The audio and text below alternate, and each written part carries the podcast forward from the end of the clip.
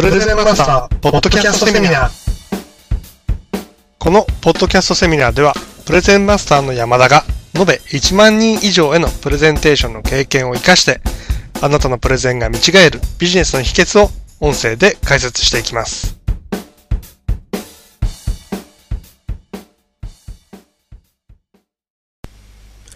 こんにちは。プレゼンマスターの山田です。今回は Ustream を利用したビジネスにおけるプレゼンテーション、これに関して解説していきたいと思います。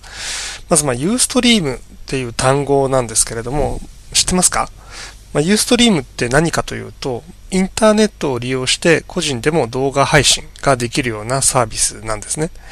で、他類似したサービスとしては、例えば YouTube とかがありますが、YouTube はえ、オンラインでリアルタイムにセミナーするということには向いてなくて、まあというかできなくて、YouTube は、まあ、録画しているものを公開するっていうサービスですよね。で、しかも YouTube の場合は、1ファイル10分以内にしないとアップロードできません。まあ、という制限がありますので、制限がある一方ですね、Ustream の場合は、まあ、極端な話、24時間ずっと放送ができると、配信ができるというふうなところがまず違うのと、あとはリアルタイムで動画を配信することができる。これがまあ Ustream の特徴ですね。24時間できるというのと、リアルタイムにできるというところが違ってきます。で、ビジネスの使い方としては、例えば決算発表であるとか、記者会見であるとか、あとセミナー、こういった使い方が考えられるかなと思います。で、今までこの Ustream っていうのは、まあ、知る人ぞ知るっていう風な、まあ、まだまだマイナーなサービスだったかなと思うんですね。で、しかしですね、そのソフトバンクがヒット株主になったということで、ま今後非常にビジネスでも使われることが多くなるかなと思っております。まあ、例えば2009年がツイッターの年であったとするならば、2010年はユーストリームの年ではないかというふうに個人的に思っています。ソフトバンクも、まあ、ヒット株主になっただけあってですね、自社利用を進めています。例えで言うと、まあ、2002いや2010年、今年のですね、2月2日のソフトバンクの決算発表でユーストリームが利用されています。で、その、まあ、2月2日が決算発表だったんですけれども、その2日後、ネットビジネスイノベーション政策フォーラム、キックオフシンポジウムというのと、ところでも使われています。まあ、これはあの、孫社長がですね、このあのシンポジウムに出席したというのもあってか、まあ、ユーストリームで全面的に配信されていたんですね。孫さん以外にも、例えば Google の村上会長であるとか、あとはマイクロソフトであるとか、まあ、いろんな方が出席されてですね、まあ、講演されたんですけれども、その様子がユーストリームで配信されていました。で、このユーストリーム、今後こういうふうにいろんなところで使われていくんではないかと思っているんですけれども、まあ、ユーストリームでプレゼンをする、えー、話す上で気をつけるべき、気をつけるべき点が、まあ、多々あるんですね。で、それについてちょっと解説していきたいと思います。まず、ユーストリームの構造を理解する必要があります。これ、ユーストリームの構造といいますか、あの、URL ですね、簡単に言うと。URL の仕組みがちょっと変わってますので、これ気をつける必要があります。例えて言うとですね、ユーザー名とチャンネル、チャンネルっていうような考え方が2つあるんですね。で、例えば、私、プレゼンマスターっていうユーザー名で登録してあるんですが、チャンネルとは、チャンネルっていうのは別にですね、プレゼンマスターとはまた別に設定する必要があって、私の場合、PM on Live という風なチャンネル名で登録してあります。で、通常、誰か、えー、見てほしい人に告知する場合は、ユーザー名ではなくて、チャンネルで告知する必要がある。まあ、これが、あの、そもそもちょっとこんがらがってしまいがちなので、気をつける必要があると。っ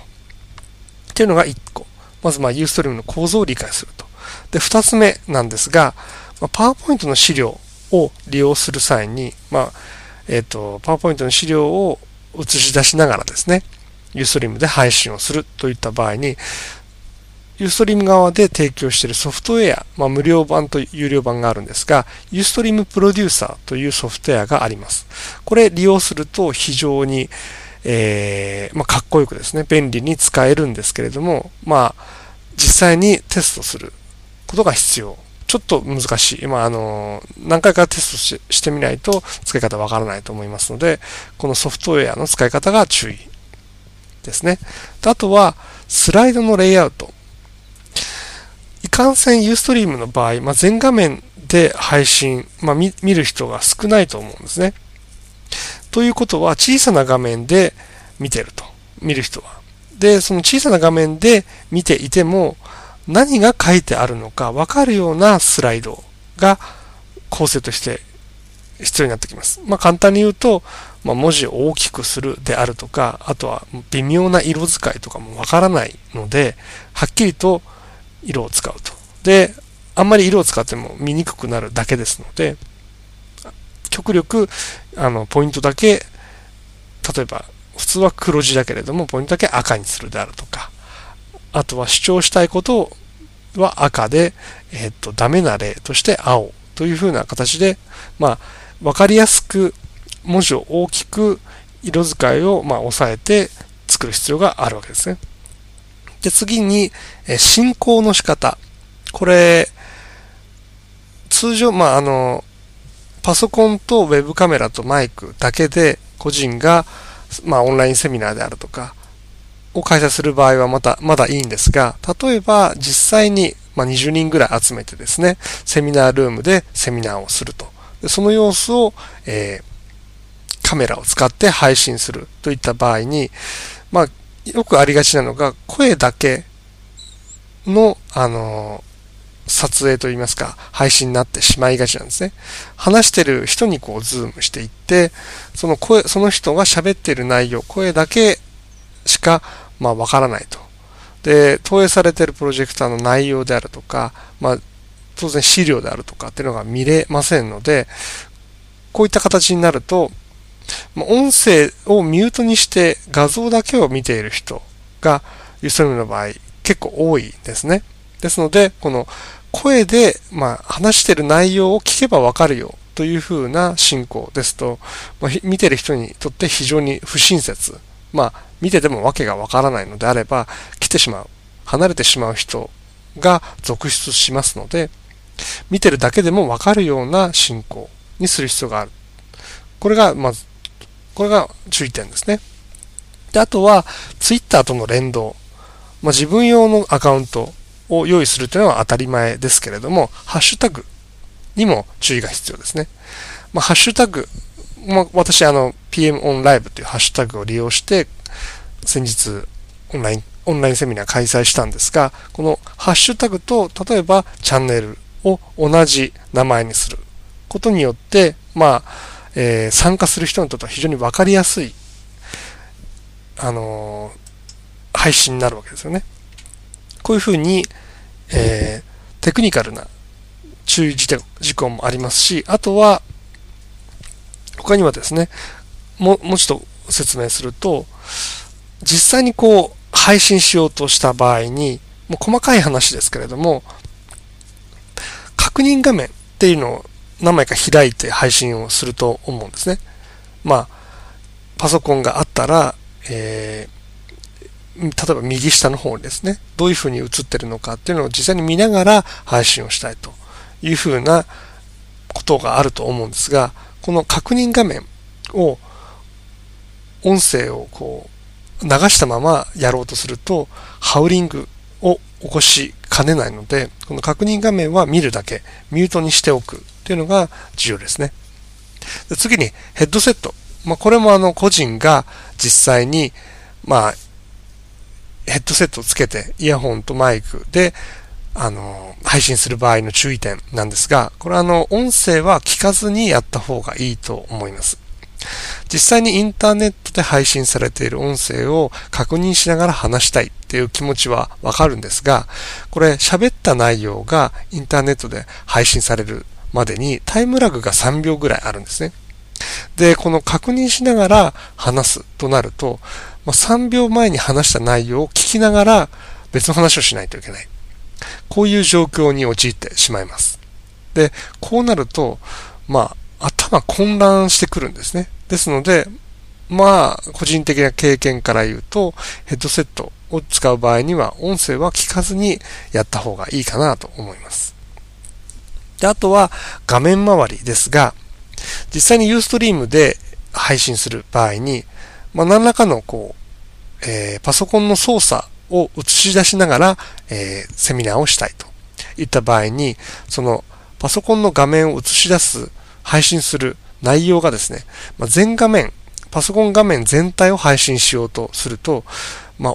細かすぎてですね、あの、映し出せてる、映し出される内容が細かすぎて分かりにくいんですね。というか、分からないんですね。なので、この、分からないものを表示しててもしょうがないですから、例えば、まあ、ズームして映すようなソフトウェアありますので、これを利用するか、もしくは、えー、パソコンの画面を、まあ、使いたい、説明したいパソコンの画面をキャプチャーして、で、パワーポイントなりに貼り付けて、で、その貼り付けた画面をズームしてトリミングするなりして使うっていうのが、まあ、おすすめですね。まあ、そうしないと見えないかなと思います。で、最後の、まあ、ポイントなんですけれども、複数の画面というのを前提としたユーストリーム配信っていうのは非常に危険だなと思います。まあ、これはあの、どんなミスをするかわからないですよね、人間。なので、複数のことをや、同時にやりながら、あの、配信をしようとすると、まあ、焦るわけなんですね。で、焦ると失敗しますので、まあ、これはあの、複数の画面ではなくて、まあ、使ったとしても、一つか二つ程度に抑えた方が、安心して配信ができるのではないかなと思います。で、実際先日私も、ユーストリームでオンラインセミナー、まあ、直前の告知にもかかわらずですね、10人以上の方が参加いただいたんですが、まあ、今言ったような注意点といいますか、ことを、あ、こういったことを注意しないといけないんだなというふうに気づきました。で、まあ、実際にやってみないと気づかない、まあ、学習できないことっていうのは多々ありますので、ぜひあなたもユーストリム配信、まあ、いつ、いつですね、会社の上司に今度じゃあ、うちでもやってみようであるとかですね、あの、やらないのかっていうふうに言われた時にすぐに、じゃあやってみましょうと。すぐにできるような、こう、準備っていうのはしといた方がいいんじゃないかなと思います。それでは本日はユーストリーム配信に、配信をビジネスでのプレゼンテーションで使う方法。これに関してお話ししました。あなたもユーストリームの配信をあの利用する場合には気をつけて効果的に使ってくださいね。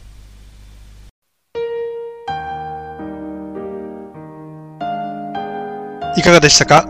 きっとあなたのビジネスで活用できるヒントがあったことと思います。プレゼンに関する詳しい情報は、プレゼンマスターのホームページもご覧ください。ホームページへのアクセスは http コロンスラッシュスラッシュプレゼンマスター .com または Yahoo もしくは Google などの検索エンジンでプレゼンマスターと検索していただくとアクセスできます。